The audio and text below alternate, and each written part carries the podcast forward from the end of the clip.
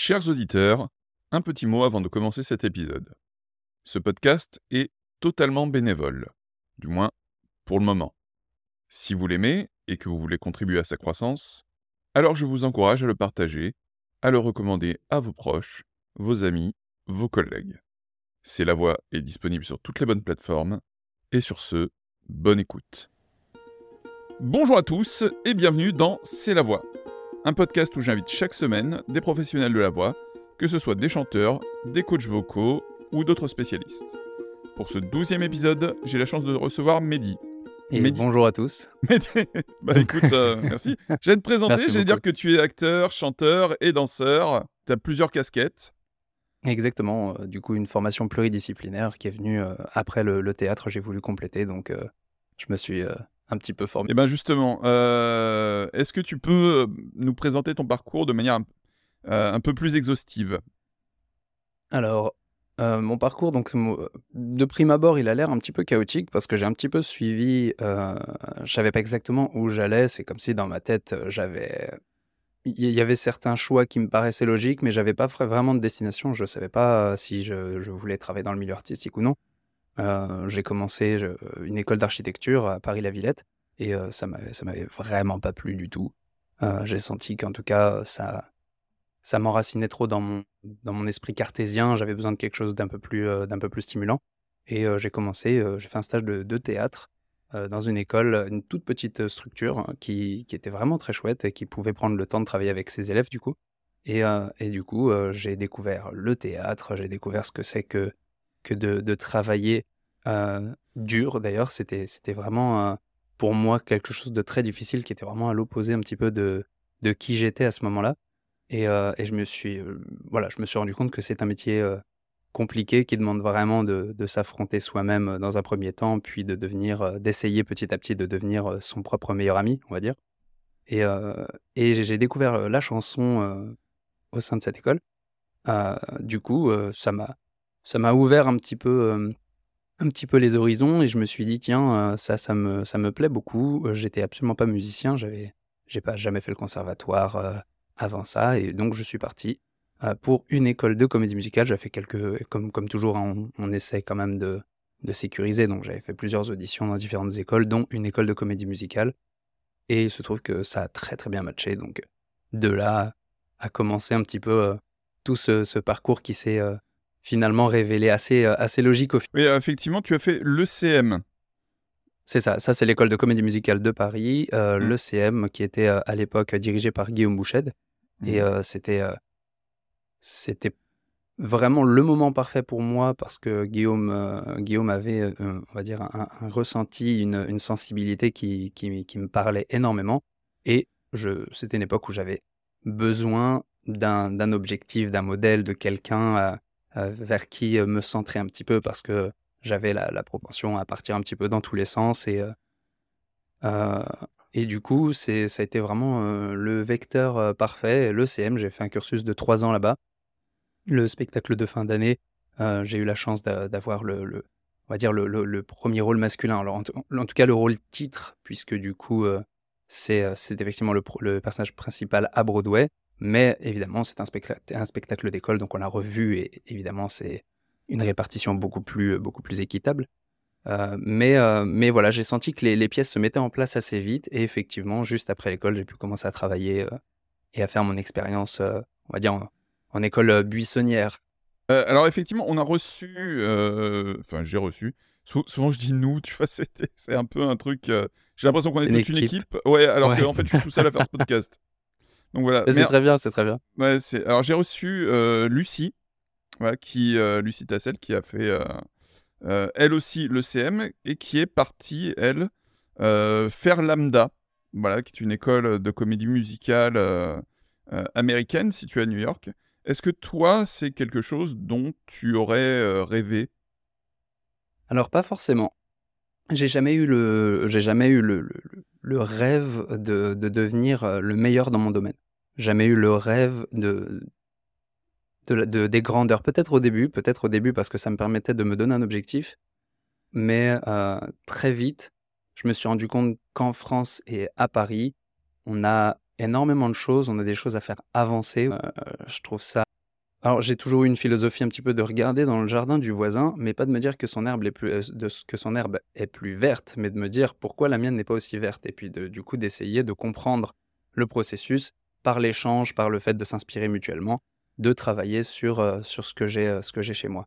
De, de là à me projeter, à partir. Il y, en a plusieurs que je connais qui sont partis effectivement à, Londres, aux États-Unis, qui ont eu besoin de cette ouverture-là, qui ont eu besoin de ce changement de culture ou d'approfondir les choses puisque c'est, on peut dire que culturellement, même si la comédie musicale, à la toute base, vient plutôt de la France, elle a été énormément développée, elle est devenue part entière de la culture américaine et, euh, londonienne. Donc, euh, donc je peux vraiment comprendre cet appel. Moi, j'ai eu le besoin de, voilà, de construire ce nid à Paris et de d'aider, d'apporter ma pierre à l'édifice et de me dire, ok, les choses changent, les choses sont en train de changer et il faut y, il faut y participer. Qu'est-ce que tu penses en général des formations que proposent les différentes écoles de comédie musicale en France? Ça, c'est une question très intéressante. C'est une question très intéressante. Je ne connais pas toutes les écoles. Je vois bien que les élèves sortant euh, des écoles ont euh, parfois des profils justement qui... Euh, il m'est arrivé de, passer des castings quand j'ai coécrit un spectacle. et du coup, je me suis enfin rendu compte ce que c'était qu'être en face, d'être dans le jury et de et d'avoir toi aussi cette pression de te dire chaque fois que quelqu'un entre dans, la pièce, bah, t'aimerais vraiment que ce soit le, comédien qu'il faut que tu engages parce qu'il faut constituer une équipe, il faut que ces gens-là s'entendent, etc. Donc, de me retrouver en face, j'ai pu me rendre. Je crois, je crois qu'il y a quelque chose de, de primordial dans le fait d'avoir quelqu'un qui correspond au personnage, quelqu'un qui a certaines compétences et déjà, déjà à ce moment-là, je pouvais comprendre que, euh, que un tel ou un tel ou un tel venait de telle école, de telle discipline. Euh, très vite, ça, ça devient plus très important, ça devient presque juste un point d'accroche, en fait, euh, pour se dire Ah, donc tu connais un tel, donc tu connais un tel, ça permet un tout petit peu de, de, mieux comprendre ce, comédien, cette personne qui est, en face de toi, mais c'est pas très important au final. Parce qu'au final, on attend un personnage, on attend à, rencontrer une, la personnification de ce qu'on avait peut-être en tête ou voir être surpris. Donc, qu'est-ce que je pense des écoles? Je pense qu'elles sont, elles sont très utiles. Je pense que il y en a peut-être aussi beaucoup à Paris. Euh, c'est, euh, faut pas se leurrer, c'est, aussi un, business. Euh, certaines écoles privilégient d'ailleurs beaucoup plus le, principe de, bah, de toute façon, les élèves ne font que passer. ils prennent ce qu'ils ont à prendre. S'ils prennent pas, tant pis. Et d'autres écoles qui s'arrêtent un petit peu plus sur la formation, sur essayer de, parfois formater un petit peu les élèves. C'est certaines écoles, on, le voit, les, élèves sortent, ce sont euh, les, on va dire, les, les, parfaits petits soldats de la, de la comédie musicale, mais ils ont encore l'artiste à, créer. Et d'autres écoles sont beaucoup plus sur la création de l'artiste, quitte à ce que euh, le sortant, euh, voilà, n'ait pas encore peut-être toutes les armes qu'il aille se faire un petit peu sur le métier. Donc vraiment des philosophies complètement différentes, mais ce qu'il en ressort, c'est que de toute manière, on est toujours trop jeune quand on quand on met un pied dans le milieu et il faut faire ses propres armes, il faut se confronter, il faut échouer beaucoup. Il faut échouer beaucoup et puis il faut continuer. Quand on me pose la question, on me pose souvent la question quelle est la meilleure école à Paris Où est-ce que tu me conseilles d'aller? Je vais dire mon choix va se faire uniquement de manière subjective par rapport à mon expérience. Je conseille d'aller là où je suis parce que je suis content de là où ils m'ont amené. Maintenant, j'ai vu d'excellents artistes sortir de partout, même des pires. Et est-ce que tu penses pas qu'il y a souvent trop d'élèves pour peu d'opportunités proposées? Mais bien, bien évidemment. De toute façon, euh, il faut se dire qu'il y a, il y aura toujours trop d'élèves, mais il y aura toujours pas assez d'artistes. Être élève, c'est simplement euh, venir euh, prendre une formation et, et, payer et suivre les cours. À partir de, à partir de ce moment-là, on a le statut d'élève. Maintenant, il y a énormément de gens qui finissent par se rendre compte que c'est pas une voie qui les intéresse, que c'est une voie peut-être aussi un petit peu difficile. Donc, ils, il s'offre l'opportunité de se confronter vraiment au milieu et au travail pour se représenter enfin ce que c'est et ce que ça représente, et, euh, et se, se, rendre compte que c'est pas forcément euh, pour eux. Après, c'est pour ça que je dis il y a toujours trop d'élèves, mais pas assez d'artistes. C'est-à-dire que hum, il y a trop d'élèves pour le marché, mais il n'y a pas assez d'artistes pour le marché. Il y a des places à créer, il y a des places à construire, il y a des places à faire. On peut aussi, quand on a le besoin absolu de, de, s'exprimer, qu'on a une chose à dire, on peut créer son propre projet. Et du coup, on peut créer son propre équipe et sa propre opportunité. Euh, mais on peut aussi être tout à fait euh, comme, comme je le fais majoritairement, à l'affût des castings, à l'affût de, de, de, de, ce qui arrive et de ce qui se monte. voilà, j'essaie de faire toujours la balance entre des projets personnels parce que c'est toujours très difficile à, faire. On n'en vit pas forcément à ce moment-là. Donc la balance entre l'intermittence du spectacle, qui est un statut français qui nous permet aussi de nous offrir le temps et l'énergie de créer, je pense, plutôt que de regarder. Enfin, c'est très très bien de regarder Netflix. Hein, je le fais aussi beaucoup et de s'inspirer. Mais, mais, voilà, c'est pas un statut précaire. Je dirais que c'est un statut d'opportunité. C'est comme ça que je le, vois, puisque beaucoup l'associent à un chômage, alors que je le vois vraiment pour ce que c'est, c'est-à-dire c'est une aide à la création. Voilà. Donc, je dirais que, ouais, je, dirais que personnellement, je, pense qu'il y a peut-être beaucoup d'élèves, mais il y a aussi beaucoup de gens qui se cherchent. Et oui, non, parce que tu vois, je me, je me souviens de cette scène dans, dans La La Land où mmh. bah, Emma Stone fait un casting et il y a tout un tas de, d'actrices qui sont exactement comme elle, tu vois. Et j'ai cette image en tête un petit peu de, ben, des acteurs et comédiens qui viennent faire des auditions ou des télécrochets aussi, parce que... Bien sûr. Et au final, on, se retrouve avec des personnes quasiment similaires et on se demande comment est-ce qu'on va faire pour, pour choisir et pour déterminer qui aura sa, sa place dans, dans une production, euh, sur un plateau de tournage, etc. Tu vois le, le, problème, il est double. C'est-à-dire que les gens qui cherchent leur personnage se disent bah, c'est chiant, ils sont, ils sont 3000 à, à plus ou moins se ressembler, comment on va le, comment on va le choisir Et en face, ils, se regardent aussi entre eux, ils se disent putain, on est, on est 3000, euh, euh, comment, comment je vais trouver la force d'y croire un minimum, assez en tout cas pour me lancer et aller jusqu'au bout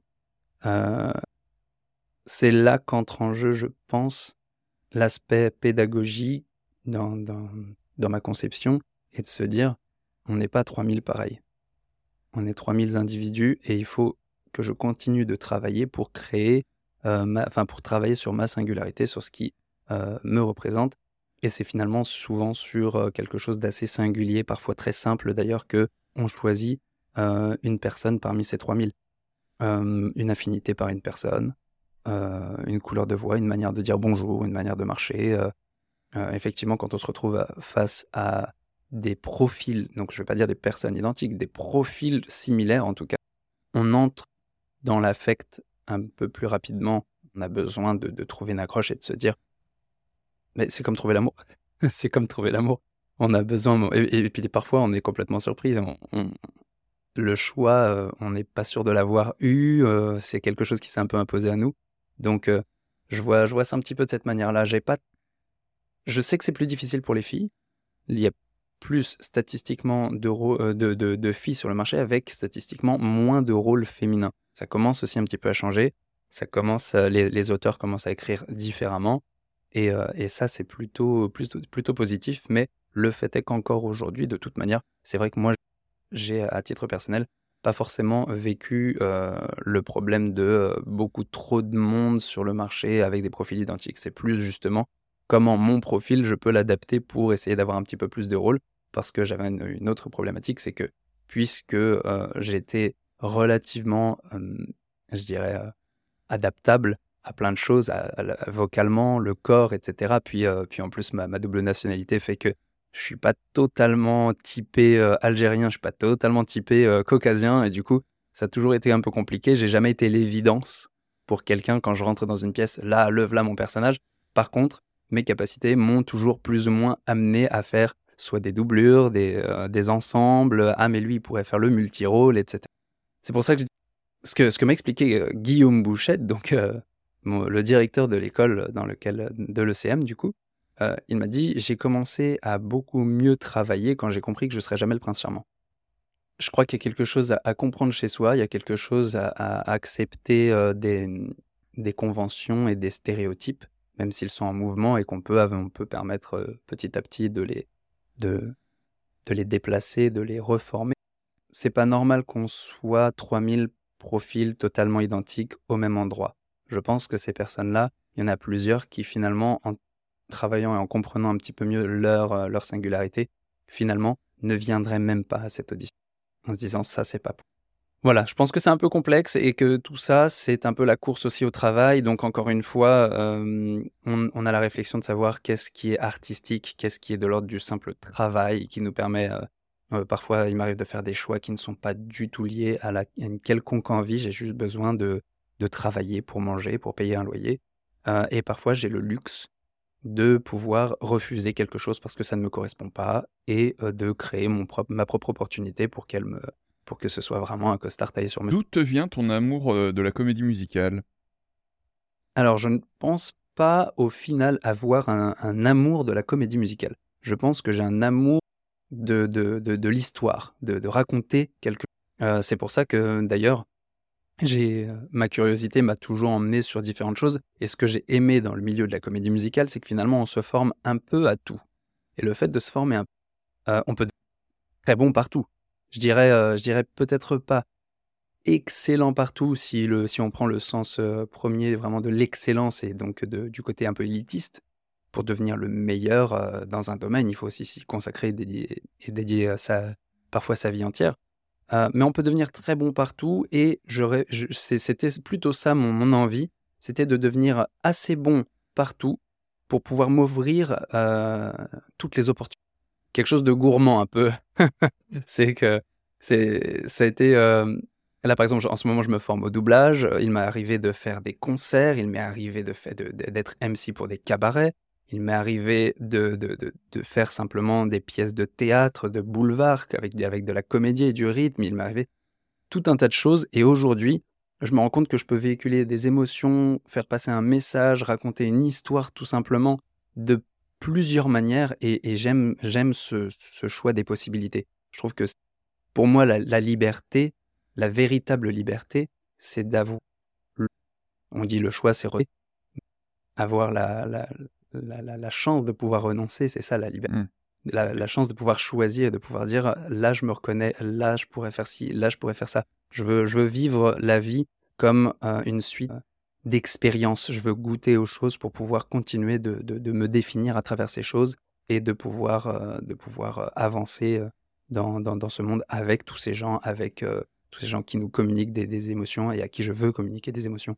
Voilà, donc un amour de la comédie musicale, je, voilà, je veux, un, sens un peu plus large là-dessus, puisque il existe des personnes qui, j'en- connais beaucoup, qui sont euh, vraiment, on peut dire, euh, des, experts en comédie musicale qui, qui, vont voir tous les spectacles, qui vont, euh, qui, seront, qui seront très, très érudits sur, sur l'histoire de la comédie musicale. Moi, j'y vois un- une grande forêt dans laquelle je sens que je peux me trouver et que je peux être heureux. Voilà. C'est un, un terreau dans lequel, dans lequel je, je peux vivre mon expérience de, de- Donc c'est vraiment un, un, un- un amour de l'art scénique, euh, pas forcément scénique, mais en tout cas euh, de l'art, j'ai envie de dire performatif au sens large. C'est exactement ça. C'est-à-dire vraiment, pour moi, la comédie musicale, c'est le- l'espèce de noyau qui me permet ensuite de pouvoir aller un peu partout, dans lequel j'aime évoluer, qui me permet effectivement de temps en temps de pouvoir simplement en prendre une branche. C'est c'est le village dans lequel j'aime vivre. Voilà.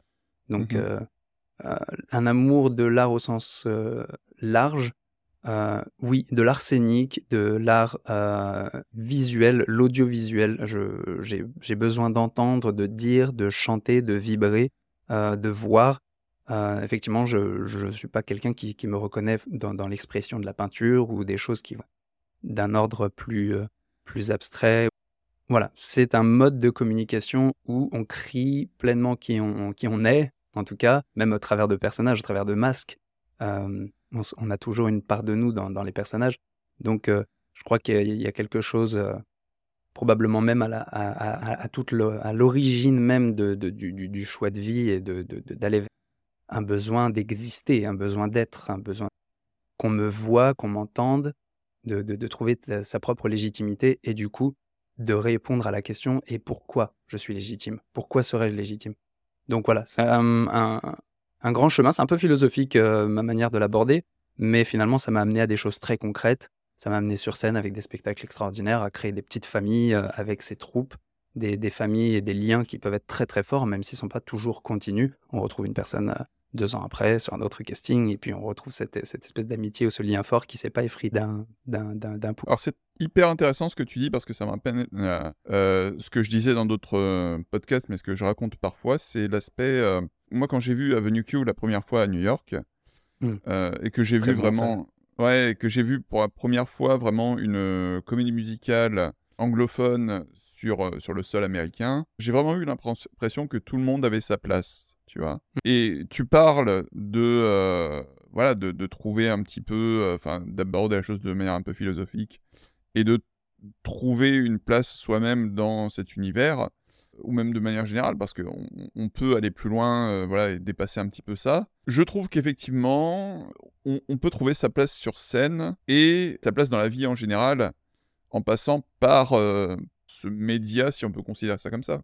Mmh bien sûr, bien sûr, parce que encore une fois, c'est un, comme je le disais, c'est un, axe de, de vie qui nous confronte régulièrement à l'image qu'on renvoie et à, et, à, ce qu'on est vraiment. Donc, ce qui peut être d'ailleurs associé, tu, tu, viens d'utiliser le mot média, ça peut être associé à des choses qui peuvent être plus, euh, euh, je, je, vais dire, aux apparences superficielles sur les réseaux sociaux, sur les médias. On est confronté à une image, on choisit quelque chose. Maintenant, on se rend compte aussi que euh, dans le spectacle vivant, on touche assez rapidement à l'émotion. Et quand on touche à l'émotion, on n'est plus que sur la façade. On n'est plus que sur la, on n'est plus que sur la façade. Donc non, c'est vraiment dans le, dans le sens de négation, je, je l'entends. On est aussi dans le, dans le fond. Et quand la forme, elle est là, mais que le fond n'est pas là, on le sent très vite. Et on s'arrête à quelque chose d'assez limité, d'assez fru. C'est effectivement ce que tu dis, on utilise un média. Après, à quelle fin? Est-ce que c'est de la reconnaissance? Est-ce que c'est un, véritable travail profond? Je vois, je, vois, je vois de tout. Parfois un peu de tout chez les gens aussi. En a toujours plusieurs motivations et plusieurs raisons de faire les choses. On a tous besoin de contenter, euh, de contenter des, besoins euh, profonds, euh, parfois des besoins très, très extérieurs. Mais je pense, de toute manière, dans l'art, on a tous quelque part une place. Elle est petite, elle est grande, elle, est, elle est, entière et elle nous avale, ou mais je vois énormément de, de, gens qui n'ont jamais consacré de temps à ça, euh, du coup qui n'en ont pas d'intérêt, mais qui, mais qui pourraient simplement par l'art euh, faire un petit travail qui, les, qui leur permette de, de, se reconnecter un petit peu à, à eux, à des, en, des envies qu'ils ont eues plus petits, plus jeunes, à des choses. Finalement, l'art, c'est quoi? C'est s'exprimer.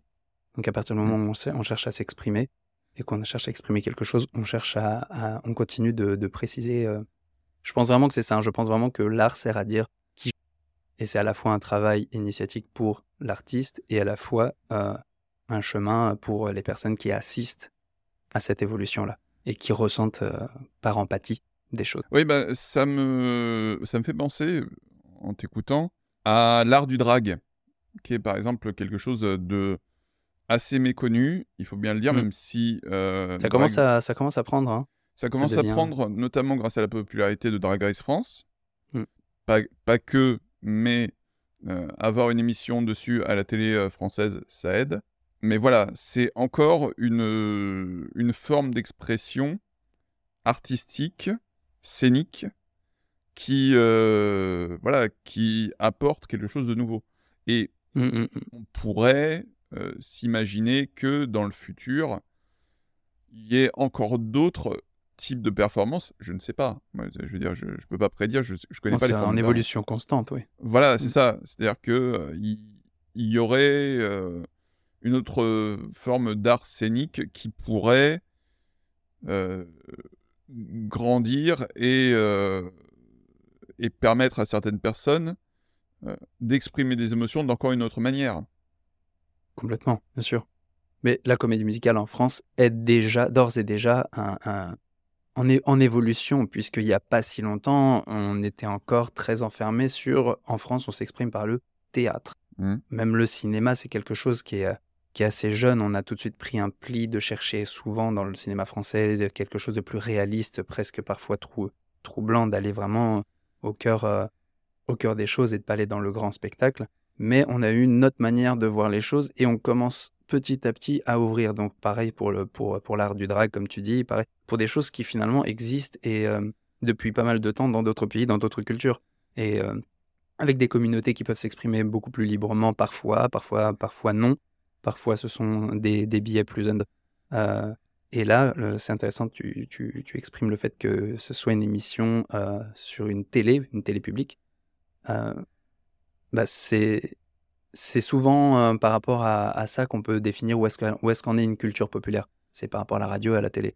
Et on se rend compte que finalement, on met un petit peu de temps à accepter ces idées nouvelles. On est précurseur sur beaucoup de choses, mais sur, euh, sur l'arsenic, on, est, euh, on est toujours un petit pas en arrière. Mais on fait les choses. Mmh on est en retard euh, par rapport à, certaines avancées, mais on fait les choses, je trouve, assez bien et assez en conscience. Et on n'a pas la même histoire aussi. On a besoin de, de faire petit à petit, de voir en tout cas évoluer les mentalités pour pouvoir ensuite faire certains pas en arrière. Mais est-ce que, justement, c'est très intéressant ce que tu dis, on a besoin d'évolution des mentalités, mais est-ce que, à l'inverse, faire émerger quelque chose euh, ne peut pas, au contraire, faire évoluer ces mentalités? Si, je pense que c'est un dialogue. Je pense que c'est un dialogue. C'est parce que c'est parce que on, voit des étrangers qu'on peut commencer à s'intéresser à leur culture, parce que parfois, tout simplement, ils ne sont pas du tout de notre de notre univers, de notre de notre monde, et on se rend compte que bon bah on a beaucoup plus de personnes qui viennent de, qui viennent de tel endroit. Tiens, bah, ça devient intéressant que j'apprenne un tout petit peu la langue parce que. Euh, euh, ah, mais. Et puis en plus, j'ai eu des deux, trois discussions. Ah, mais ils m'ont expliqué un petit peu comment ça se passe euh, ici, en Afrique, en Russie, en Pologne. et on commence à développer sa curiosité parce que des choses commencent à faire partie de notre monde. Et ensuite, on peut se rendre compte, puisqu'on on élargit sa vision, qu'il est peut-être intéressant de commencer à amener des choses d'ailleurs, à s'inspirer. En tout cas, je pense que tout est une histoire d'inspiration on a besoin de voir quelque chose pour être inspiré. On peut aussi être inspiré par la, la grâce de, de, de, nos muses. Euh, mais on travaille toujours avec de la matière connue pour faire de l'inconnu. Mmh donc, euh, donc effectivement, je, je, pense que à la fois, on a besoin de sentir que les... Parfois de sentir à la place des gens, de sentir à la place des gens que quelque chose de, commence à devenir relativement utile, qui a la place d'en parler, qui a la place de le faire avancer. Et donc, de simplement inspirer les gens. Et les gens eux-mêmes s'inspirent du monde et pas que de l'art. Donc voilà, c'est pour ça que c'est un dialogue. Il y a des choses dont euh, il y a des sujets aujourd'hui dont on parle, on parlera moins parce que tout simplement on a beaucoup parlé euh, la, décennie précédente et que c'est quelque chose ça y est qui est entré dans les mœurs. Ça sert à rien de, continuer euh, à, à chercher à, faire s'inspirer les gens. Mais c'est ça qui est intéressant aussi, c'est ça qui a donné à chaque fois des, courants différents, des mouvements différents, des époques différentes. Aujourd'hui, je vois encore euh, Martin Scorsese qui, s'offusque de voir autant de cinéma sur les super-héros, euh, euh, autant de d'engouement pour ces films-là qui finalement récoltent des millions et d'autres films qui, sont tout aussi intéressants, voire plus intéressants, qui, qui se retrouvent un petit peu sur le côté. Mais c'est important que ces gens-là se, s'exprime, mais je n'ai jamais peur de qu'on s'enracine dans quelque chose parce qu'il y a des courants, c'est des vagues. Et je pense que s'il y a un engouement pour quelque chose aujourd'hui, c'est qu'on en a besoin quelque part. Soit on en a besoin, soit c'est parce que c'est la seule chose qu'on nous impose, mais comme on a l'Internet et qu'on a le choix aujourd'hui de se faire sa propre culture, je pense que c'est pas. Ouais. Bah, tu mentionnais ça. On en parlait euh, justement avec, euh, bah, avec Antoine, que, qui me semble que tu connais un peu. Antoine, comment? Antoine Verdier. Ah oui, très bien. Bah voilà, c'est drôle que tu me parles d'Antoine Verdier. Bah, bah parce qu'on l'a, enfin, je l'avais invité euh, dans le podcast et on parlait euh, dans l'épisode justement des IA et ah de, oui, tout, et de tout ce que euh, de tout ce que ça génère. Et autant moi j'étais un petit peu réticent hein, parce que mmh, mmh, mmh, le fait de générer de la musique par ordinateur quelque part, moi me fait me fait peur. Tu vois, euh, j'ai un peu euh, peur qu'on finisse par euh, juste se, se fier à ça, et lui semblait plutôt le voir comme bah, une évolution, mais qui va pas, au final, remplacer réellement des humains à la création musicale.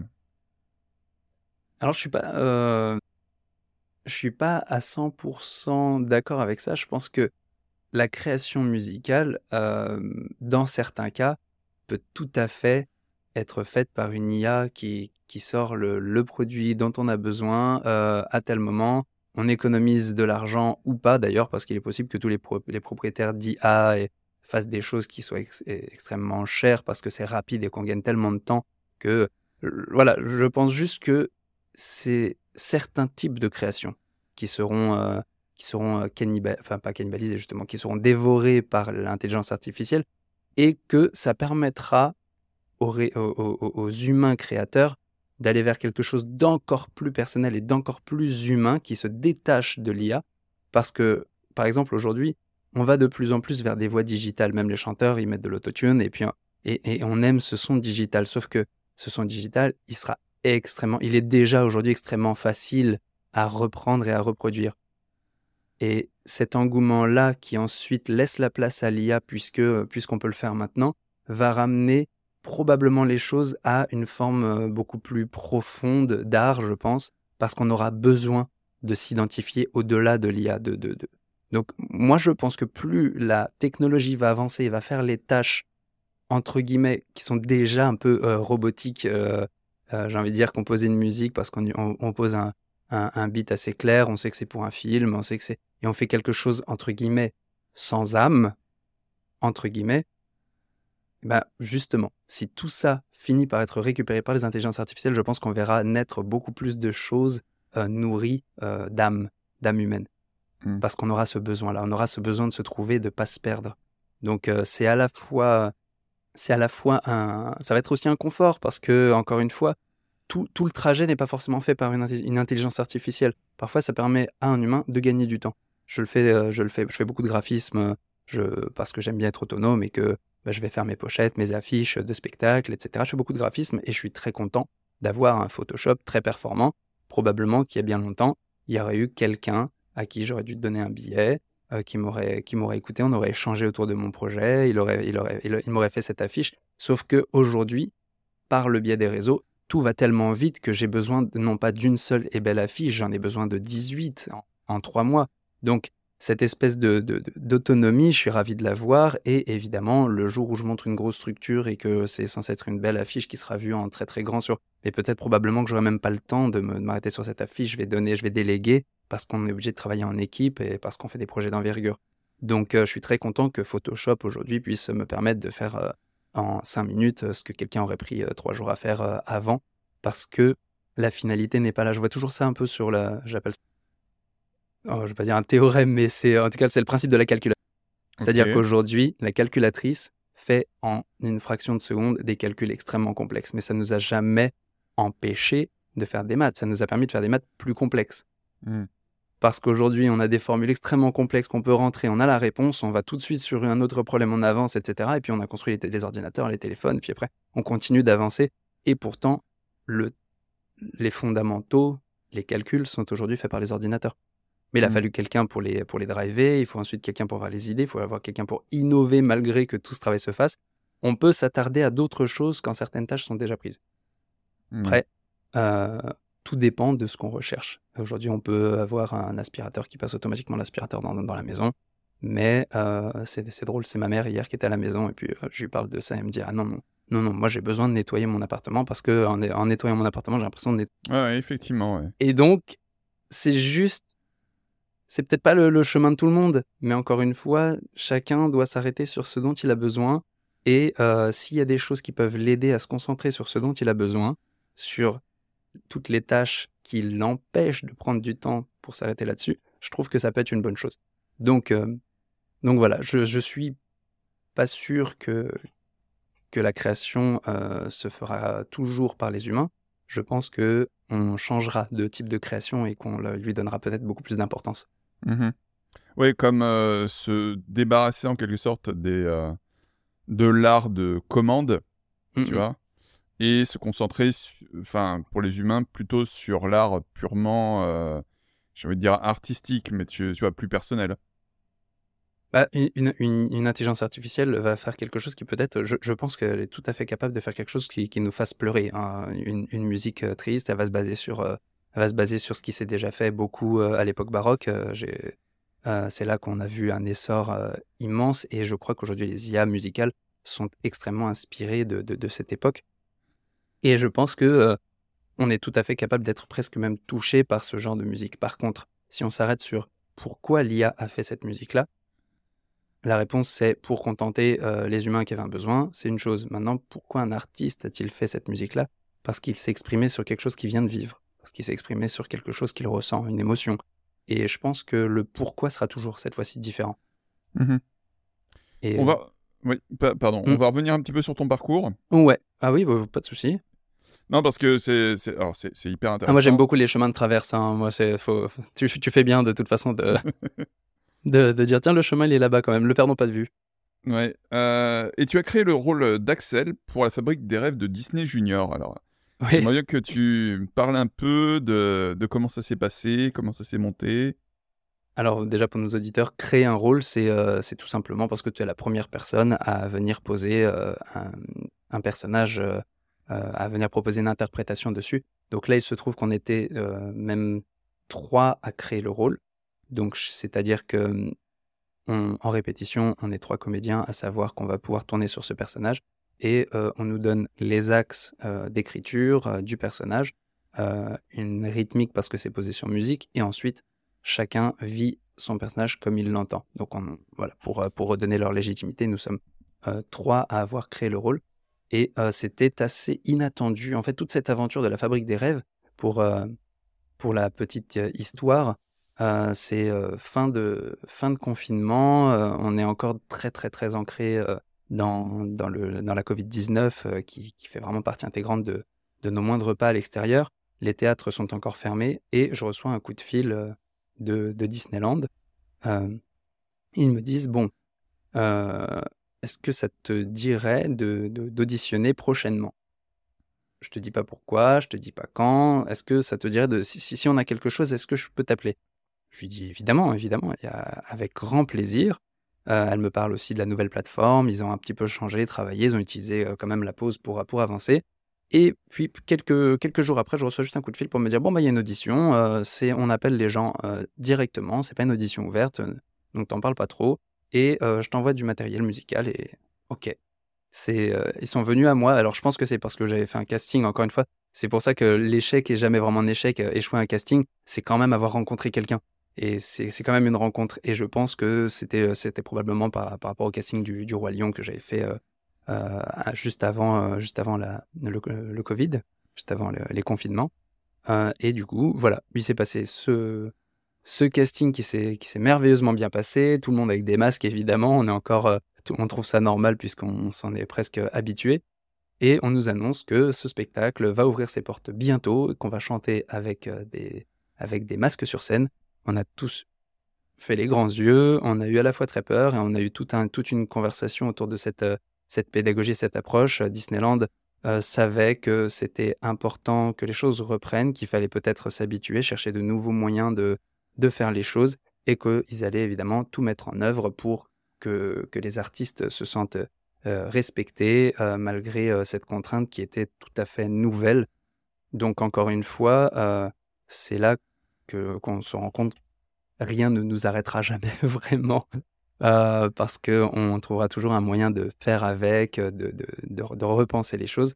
Et Disney a réussi à ouvrir ses portes très rapidement. J'étais sur scène alors que beaucoup, mais une grande majorité des artistes en France ne, ne, ne, ne pouvaient pas, tout simplement. Le- Les théâtres étaient fermés encore. Et euh, nous avions des, des restrictions très fortes, des visites très récurrentes euh, au parc euh, des autorités locales, de la préfecture, etc., pour vérifier que les choses se font bien. C'était assez anxiogène en même temps, mais c'était une véritable chance et on a pu faire cette fabrique des rêves dans une époque où on commençait un petit peu à, à justement étouffer un petit peu tous ces rêves, euh, surtout du côté artistique, quoi. Ça devenait, ça devenait compliqué. Ça commençait à durer surtout, c'est ça. Tu connaissais le spectacle original ou pas?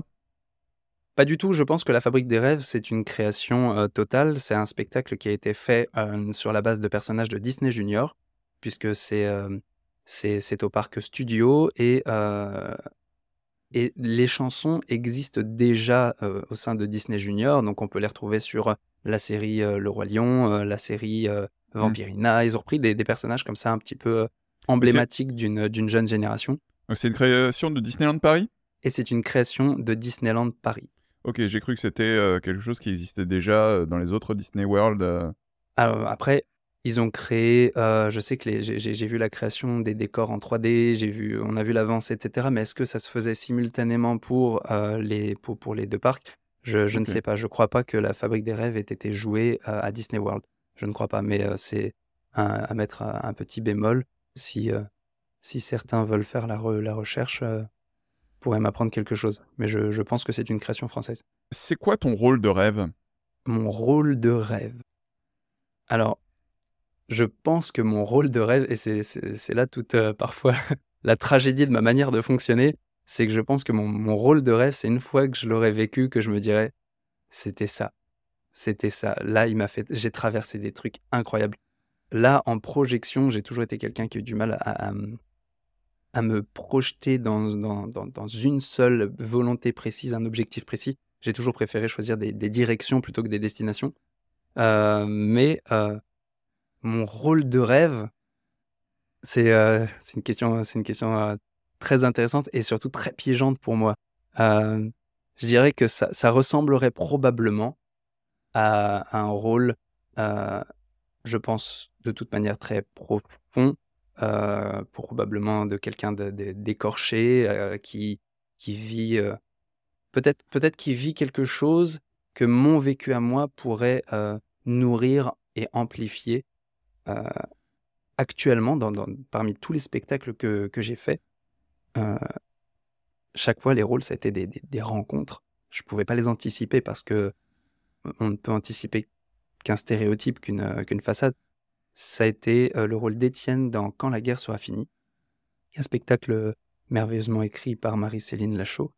et, et ce, ce, ce personnage d'Étienne vivait une véritable tragédie de, de, ne pas être reconnu par sa mère, de, de vivre dans un monde, donc c'est la Seconde Guerre mondiale, euh, de vivre dans un monde euh, terrifiant où il faut faire preuve de courage, et c'est même obligé, ça est presque obligatoire, il faut être courageux. On ne peut pas faire autrement qu'être courageux, sinon on est un lâche et on va se cacher. Et du coup, on a un jeune homme plein d'ambition, plein de rêves, qui se retrouve dans un, dans un monde qui lui, qui, lui ramasse la tête à chaque fois et doit trouver toujours la force de se relever et de continuer, de trouver l'amour, de croire en l'amour. Euh, c'est écrit un peu comme un opéra tragique euh, dans l'ensemble de cette pièce. Et ce rôle-là, c'est lors de la première sur scène où j'ai joué enfin devant un public, que, que, tout était orchestré comme il fallait. Je suis sorti de, scène juste après euh, une scène où il a besoin de l'amour de sa maman et elle le lui refuse. Euh, elle lui dit non, non, non, tu sais bien, euh, tu sais bien, tu, tu m'appelles pas maman, tu m'appelles, euh, tu m'appelles par mon prénom. et c'est une espèce d'histoire cachée. Personne ne doit savoir qu'elle a un fils. Et, et je sors de scène et je tremble. Je sors de scène, je, tremble, je vibre, je, je, pose mes mains sur la barrière. J'ai l'impression de de, de, de, tout envoyer cette énergie dans la barrière. Je souffle un coup, puis je rentre sur scène. Et puis c'est un autre personnage parce que c'était une espèce de mécanique comme ça de, de, personnages tournants. Et là, je me suis dit, ça va être, euh, ça, va être euh, incroyable. Peut-être pas pour le public. Souvent, d'ailleurs, c'est même un, ressenti qui est différent. On sort de scène, on se dit, non, mais j'étais pas dedans. Et puis là, les gens viennent te voir en disant, mais c'était incroyable. C'est cette communication, on n'a aucune prise dessus. Par contre, la manière dont nous, on peut vivre ce moment-là, euh, c'est ce, ce, que je pense aimer le plus dans le spectacle vivant, c'est le mot vivant, le fait qu'on incarne réellement. Et à, ce moment-là et de manière répétée, euh, je me suis dit, ok, j'aime ce qui se passe, je, m'en souviendrai toujours de cette émotion, de ce sentiment-là, et j'aime Étienne, j'aime mon personnage. Et cette représentation a été incroyable pour moi. Encore une fois, je parle uniquement de, mon point de vue, de mon expérience. Et je me suis dit, j'ai rencontré Étienne, j'ai rencontré ce personnage, et pour une fois dans, ma vie, euh, j'ai plus réellement vu la différence entre lui et moi. J'ai juste vécu son histoire. Et ça, voilà, ça, c'était très très fort. Je pense que c'est ça. J'ai du mal à me projeter parce qu'il faut que je rencontre réellement, euh, par l'expérience, par le ressenti, euh, le personnage. Le dessiner, le stéréotyper, ça va être probablement euh, mon personnage de rêve, un clown à la Mr Bean. Si je dois le dessiner, si je dois me projeter sur quelque chose et que je dois stéréotyper, ce sera un personnage complètement tragique, probablement très stupide et très humain. Et c'est quoi ta comédie musicale préférée? Ma comédie musicale préférée, alors euh, c'est comme choisir son film préféré, c'est parfois impossible, mais je vais donner euh, le, plutôt euh, le sentiment et l'histoire qui, qui, est la mienne. Ça sera Le Fantôme de l'Opéra. C'est la mmh. première comédie musicale que j'ai vue en. Alors je l'ai vue en film, je l'ai pas vue sur scène. J'ai vu en film la version avec Gérard Butler qui, qui était mmh dans le rôle. Elle n'était pas parfaite.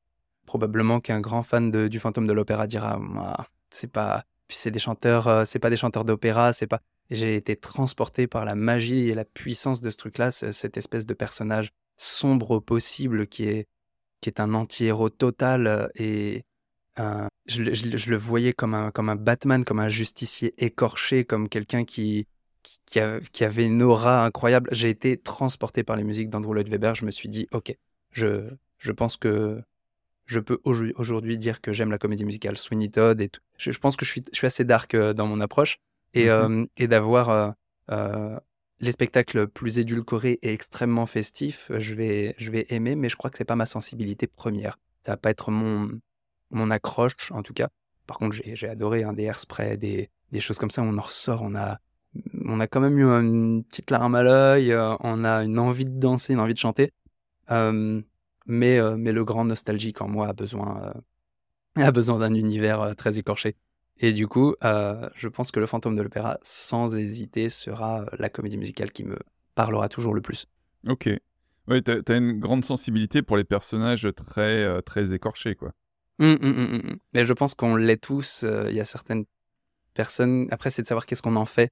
Est-ce qu'on le, est-ce qu'on le cache Et je pense que moi, chez moi, j'ai beaucoup cherché à cacher et que les personnages où ça transpire malgré eux, ça, ça a été une inspiration pour moi parce que j'ai probablement eu la sensation que qu'ils avaient aucun pouvoir de le cacher, de l'éteindre. Ils étaient grâce à ces blessures. Et je pense que c'est un peu le, la, le, le, le, chemin que j'ai voulu. J'ai voulu me dire, je suis, c'est vrai, aussi à ma manière et probablement comme tout le monde, un écorché, mais j'ai envie de pouvoir le, le chanter et le, et le crier plutôt que l'étouffer. Tu dis avoir euh, découvert la comédie de boulevard, alors on, est sur un truc qui est, qui est totalement à l'opposé pour le coup. Et est-ce que... Et, pas forcément, parce que c'est très rythmé, une, comédie de boulevard. Il y a presque une musique derrière. Mmh oui, mais au niveau de, de l'aspect écorché, euh, ah, oui. c'est pas trop, euh, c'est pas trop le genre. Et surtout, est-ce que c'est pas un genre un peu daté? Alors, comédie de boulevard, ça reste, et on, aime bien mettre des, grands mots comme ça parce que pour, simplement savoir de quoi on parle, mais euh, un petit peu comme dans beaucoup de choses, y compris dans le, dans, le titre comédie musicale, on se retrouve avec euh, euh, tout et n'importe quoi, de la choucroute en passant par la saucisse. je pense que la comédie de boulevard telle qu'on l'imagine, parce, qu'elle parce que ce mot est connoté, je pense qu'effectivement, cette comédie de boulevard, si, si on parle bien de la même, elle est plus ou moins datée mais je suis, je suis quand même par curiosité allé voir quelques pièces euh, que j'ai trouvées, euh, que j'ai mais de mon ressenti en tout cas pas très très euh, intéressantes, mais c'était des salles remplies de gens qui riaient, qui avaient besoin de rire. Donc ça marche. Que j'aime, que j'aime pas, que j'ai un, attrait ou pas, que, que, je trouve ça daté avec un humour peut-être qui n'est pas du tout celui qui ira me chercher, c'était rempli. Les gens ont besoin de rire, les gens ont besoin vraiment de rire et ils ont besoin de comédie c'est pas ce que j'écrirais moi. Et euh, le spectacle dans lequel euh, j'ai eu la chance euh, de, jouer, mis en scène par Olivier Maille avec Philippe Chaubet et Christine Jarnia, s'appelle Bienvenue à Las Vegas. Et c'était c'est tout ce que j'aime dans la comédie, c'est-à-dire que ce sont des personnages tellement tragiques qu'ils en deviennent drôles parce qu'ils n'ont pas conscience de la tragédie dans laquelle ils vivent. C'est Louis de Funès, c'est tous ces personnages qui vivent pleinement leur tragédie mais c'est presque, ils sont, ils sont presque en paix avec ça. C'est un way of life. Et du coup, c'est ça, ça, devient des clowns. Et le véritable clown est triste.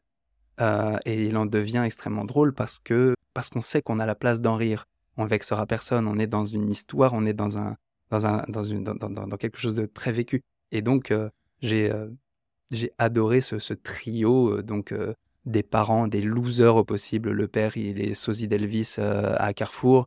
Euh, pour vraiment le, rayon surgelé, euh, pour, pour les promotions. La femme qui en peut plus d'avoir euh, fait ce choix de vie-là, mais en même temps, elle l'aime trop, donc elle finit alcoolique, c'est le seul moyen qu'elle a trouvé pour continuer de vivre. Et le fils, donc moi, que j'ai interprété, qui en plus c'est terrible. La famille Boutboul ont appelé leur fils Elvis parce que le père est très très fan, donc s'appelle Elvis Boutboul. C'est, il a l'air prédestiné à suivre les traces de son père alors qu'il réussit à l'école, il est intelligent, il est malin et il va lancer toute une machination pour tout simplement rapprocher ses parents.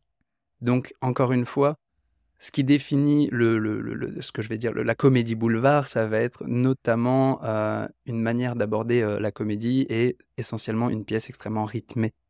Une pièce rythmée, d'ailleurs, on a été, euh, on a été dirigé comme ça, c'est-à-dire que la blague ne fonctionne que si elle, ne, que si elle suit une musique. Donc c'est un tel dit quelque chose, un tel dit quelque chose, regard, regard public, un tel dit quelque chose, rire. Et c'est presque millimétré et on apprend à jouer avec ce, avec ce truc-là, à caler nos émotions, presque comme donc sur une musique, mais euh, le, rythme est posé par le rythme, euh, je dirais, qui est naturel aux comédiens ce jour-là, parce qu'il y en a qui sont fatigués, le lendemain c'est un autre rythme, mais si on s'écoute bien et qu'on respecte notre rythme personnel et le public, eh ben ça marche à chaque fois. Et, euh, et oui, c'est à la fois à l'opposé parce que on on n'est plus dans la chanson, on n'est plus euh, dans dans le, grand spectacle. La comédie musicale sou- souvent va chercher le, grand spectacle, va chercher à. C'est pour ça que les, instruments rentrent en, en ligne. C'est l'émotion devient tellement forte qu'il faut chanter. Au théâtre, l'émotion devient tellement forte que souvent il faut euh, la, canaliser. Quand elle devient extrêmement bouillante, eh ben on chante pas, on retient, on retient, on retient, on retient et on utilise ce fil de tension pour tenir le public. Et euh, là, la comédie, c'était pas du tout ça. On sait, on- le fil de tension, on, c'est un élastique, on s'amuse à le tirer, à le relâcher, à le retirer, à le relâcher. Et j'ai énormément appris à, à faire ça. C'est peut-être euh, à l'opposé des, des- des personnages écorchés, mais je crois que les personnages les plus drôles sont aussi quelque part les plus tristes. C'est une, euh, c'est une prof de, de, de théâtre euh, qui m'a dit ça, qui m'a dit les, les, plus, les, les plus grands tragédiens sont les plus grands comiques. Est-ce que tu peux nous parler d'Historock Rock, l'opéra rock, euh, qui euh, apprendre l'histoire de France en chanson et en rock'n'roll. Voilà, ça c'est un petit peu le, le pitch, euh, le, le pitch. Et du coup, j'ai rencontré euh, Dimitri qui, est, euh, qui, est, qui est le créateur de ce projet, euh, par le biais de Jérôme Gallo. Jérôme Gallo, qui est un chanteur extraordinaire d'ailleurs, qui, je crois, vit toujours en Belgique aujourd'hui. Il a fait sa petite famille. mais il, m'a appelé, il m'a dit voilà, je devais faire ça, et puis là, je vais pas avoir le temps. Appelle-le de ma part et dis-lui que tu viens de ma part, euh, il cherche un chanteur. Et je l'ai rencontré. Euh, c'est un historien, euh, spécialiste napoléonien d'ailleurs, plus précisément, c'est un grand spécialiste de Napoléon, un grand amoureux de Napoléon. Et il commence à me parler un petit peu de son projet et il a écrit L'histoire de France, l'opéra rock. Historock, c'est, ça a été pendant très longtemps Napoléon, l'opéra rock, et là c'est l'histoire de France, l'opéra rock. Il voulait justement ouvrir un petit peu le, bah, rendre le message un peu plus universel et ne pas seulement parler du personnage qui le touche lui, mais de toute notre histoire des, cathédrales au général de Gaulle. Donc, euh, on traverse euh, Aliénor d'Aquitaine, Jeanne d'Arc, euh, Louis XIV, euh, on traverse tous ces personnages en chanson. Et c'est un projet pédagogique très large puisque Dimitri va souvent travailler en amont avec des classes pour que les enfants apprennent certaines des chansons, puissent travailler autour des chansons et des informations qui sont données dedans. Il y a des vidéos YouTube euh, sur, euh, sur YouTube où des comédiens interprètent, euh, par exemple, bah, Léon Blum qui écoute la chanson sur le Front Populaire et puis qui va commenter aussi de temps en temps en mettant en pause, il est en studio et puis on a Léon Blum qui dit ah oui c'est vrai et, vous saviez que? et puis qui va commencer à, à entrer dans la pédagogie mais quelque chose qui parle aux, jeunes en tout cas c'est vraiment ciblé autour des, des jeunes donc c'est les mairies qui nous, qui nous achètent ce spectacle et, et à chaque fois c'est ça fait carton plein parce que comme je dis aux enfants euh, même les grands enfants parce que le soir souvent on joue devant que des adultes. Et la journée on a vu les enfants. Et je leur dis mais euh, tout ce que vous n'avez pas le droit de faire en classe c'est ce soir que vous pouvez le faire. Et ce qui est drôle c'est que ça les empêche pas de ressortir euh, la tête pleine de pleine de cantiques pleine de, de phrases bah, bon bah Louis XIV le roi soleil euh, bah, faut savoir qu'il était assez mégalo pour dire que sa devise c'était nec pluribus impar à nul autre ne me compare c'était euh, et, du coup, euh, on a tous ce refrain nec pluribus impar, et puis ils finissent par le chanter, et puis ils savent ce que ça veut dire. Ils savent que c'est du latin, et ils savent que ce que ça veut dire, que Louis XIV, il a... Ok, et puis ça, c'est des informations qu'on, en plus, bah, toute une chanson sur Marignan, euh, 1515 Marignan. Alors, ils, ont 1515 Marignan. Et voilà, et du coup, ils ont appris une des dates euh, euh, les plus importantes, euh, peut-être euh, pour un, pour un historien dans notre histoire euh, récente, sur les deux, 2000 dernières années en tout cas. Euh, donc, euh, donc voilà, Historock, c'est ça, c'est un projet pédagogique que j'ai aimé rejoindre, que j'ai aimé euh, dév- développer, aider à développer. Donc là, c'est du rock and roll, c'est du Queen, c'est The Who, c'est Rush, c'est mmh, ça parle aux parents, forcément, Mmh le côté nostalgique, mais c'est revu au goût du jour avec, des rythmiques, beaucoup plus hip-hop parfois, enfin voilà, c'est c'est très riche.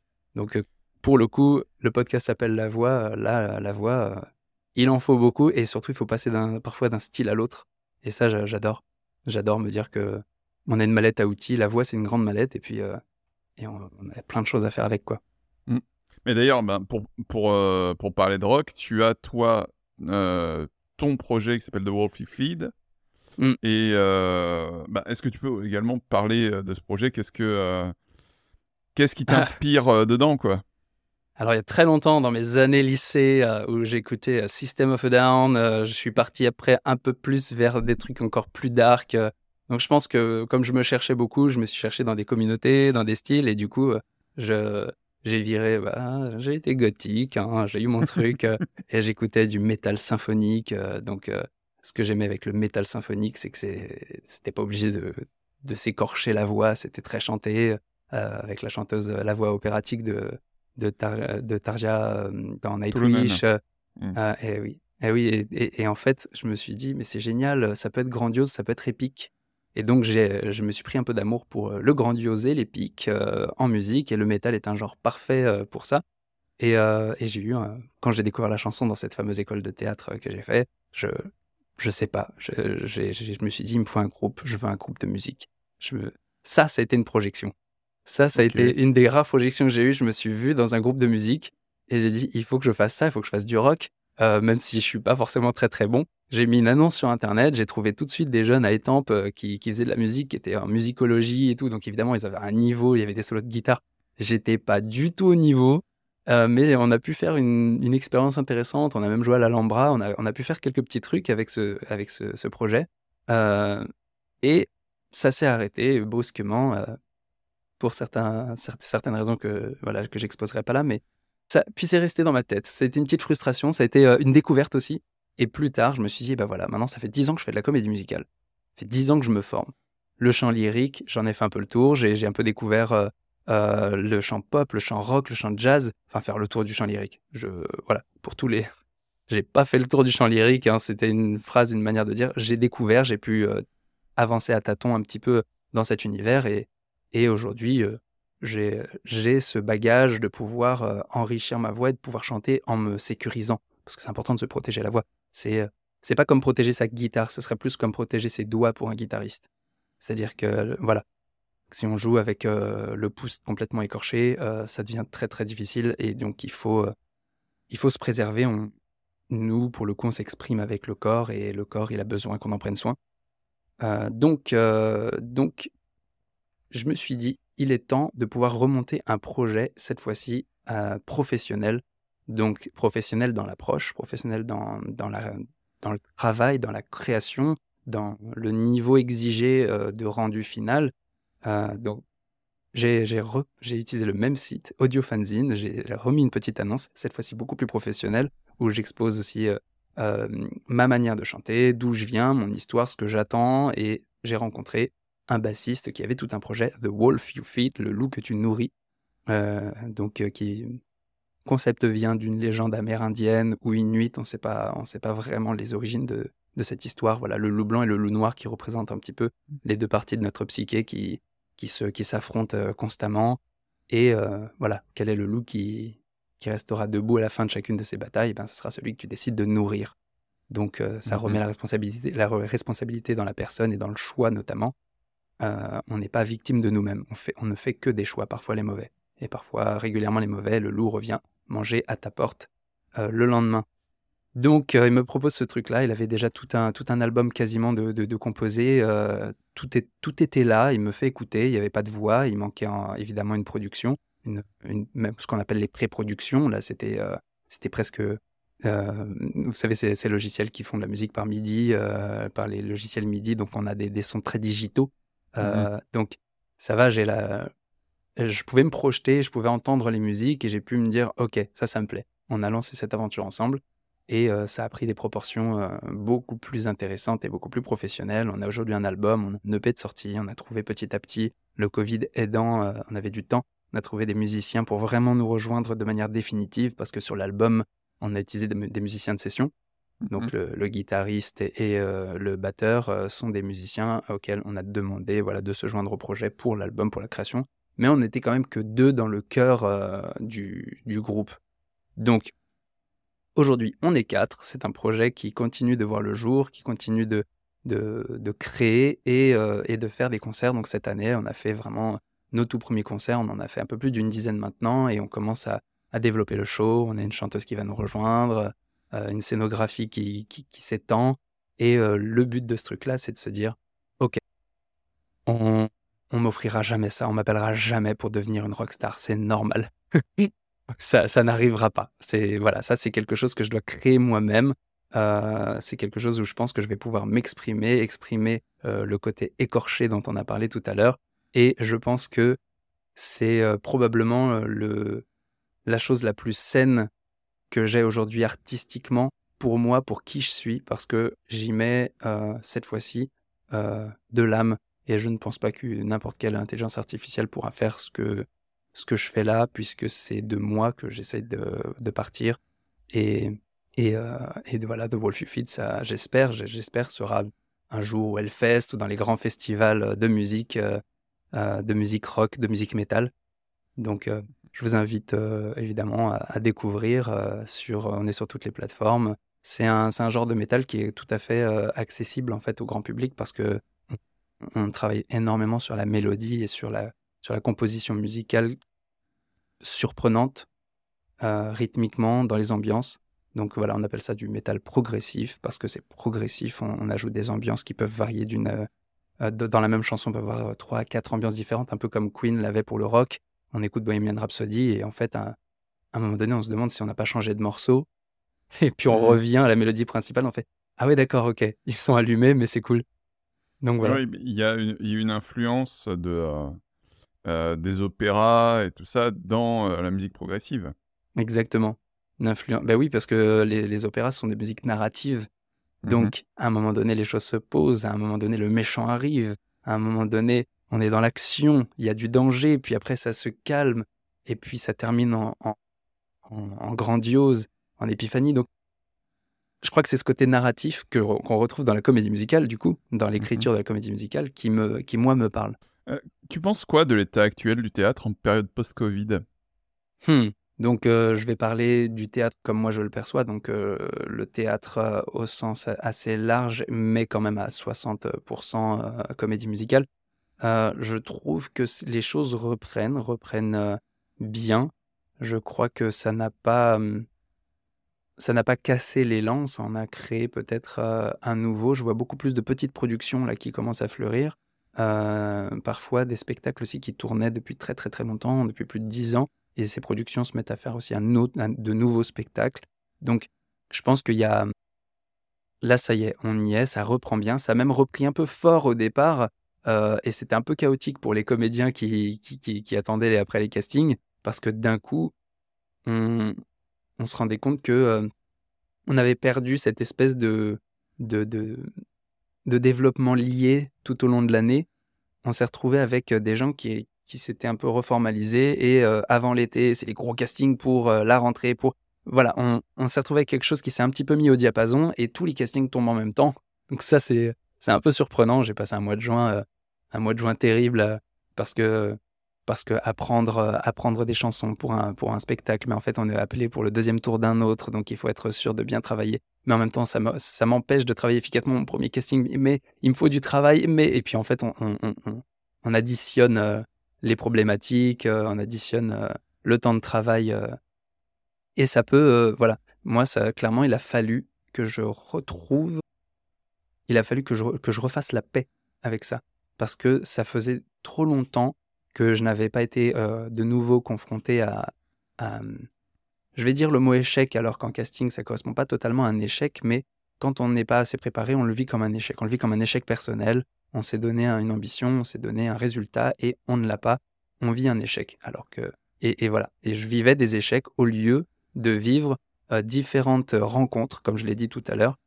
Euh, et c'est comme ça qu'il faut réussir à le vivre. Mais c'est beaucoup de travail. C'est beaucoup de travail pour, euh, pour réussir à, à, à, dompter son ego. pour qu'ils ne, qu'ils ne vivent pas des échecs, mais qu'on puisse enfin vivre ce que c'est réellement, donc des rencontres. donc j'ai, passé un été plus difficile moralement, parce que c'est aussi ça, hein, être, être artiste, c'est, c'est très certainement pas être sur, sur un quotidien sur un quotidien où on prend toutes nos habitudes tout au long de l'année. c'est parfois exaltant au possible et parfois on remet tout en question. on se dit mais pourquoi? Et, et c'est pas grave, c'est sain. Et là j'ai eu un gros un, été où c'était mais pourquoi? Mais pourquoi? Et à quoi ressemblera ma fin d'année? J'ai commencé à avoir des, des angoisses qui sortaient de nulle part. Et je pense que tout ça c'est lié au fait que la pause était très longue et que euh, j'ai perdu, euh, j'ai peut-être pas, mais je pense que c'est difficile l'exercice de casting, il faut des castings pour le travailler, on peut pas le travailler à la maison. C'est un, un, moment de, de, de stress qui est qu'on inflige au corps qui n'existe que avec cet enjeu-là. Donc, ouais, peut-être une, une, rééducation, voilà, je pense que c'est le mot. Il, a, il a fallu que je me rééduque à l'exercice du casting. Et c'est ça, hein, mais c'est dur. On arrive sur la fin de ce podcast. Mmh est-ce que toi, tu as des recommandations culturelles pour nos auditeurs? Des recommandations culturelles. Alors, je vous, ai bien, je vous aurais bien recommandé les spectacles dans lesquels je vais jouer, mais euh, le premier part euh, essentiellement en tournée, donc on jouera pas, on jouera pas sur Paris, je crois pas. Euh, on, est, on, des auditeurs un, peu partout. Un peu partout. Et oui, c'est vrai. Bah oui, c'est la magie d'Internet. Donc, effectivement, Pinocchio, le conte musical, je jouerai le directeur euh, du cirque, euh, Monsieur Mangefeu, et le cocher qui transforme les enfants en ânes. Euh, personnage un peu à la Willy Wonka, un peu fou, et, mais pour le coup très, très méchant et très manipulateur. là où Monsieur Mangefeu est un, est un, un Italien au caractère bien trempé qui, qui, aimerait avoir plus d'autorité qu'il n'en a réellement. Pinocchio le conte musical et on est en train de, de, créer une pièce avec Olivier Maille, donc celui qui nous avait mis en scène sur Bienvenue à Las Vegas, qui m'a rappelé il n'y a pas très longtemps, et euh, j'en étais euh, extrêmement ravi pour un projet qui s'appelle Univers L, mais euh, tout attaché. Donc on a, un, jeu, un jeu de couleurs qui permet de, lire Univers L, mais universel au pluriel, qui est une pièce qui, qui, ouvrira sur, les sur, sur des sujets compliqués qu'on peut avoir dans son entourage.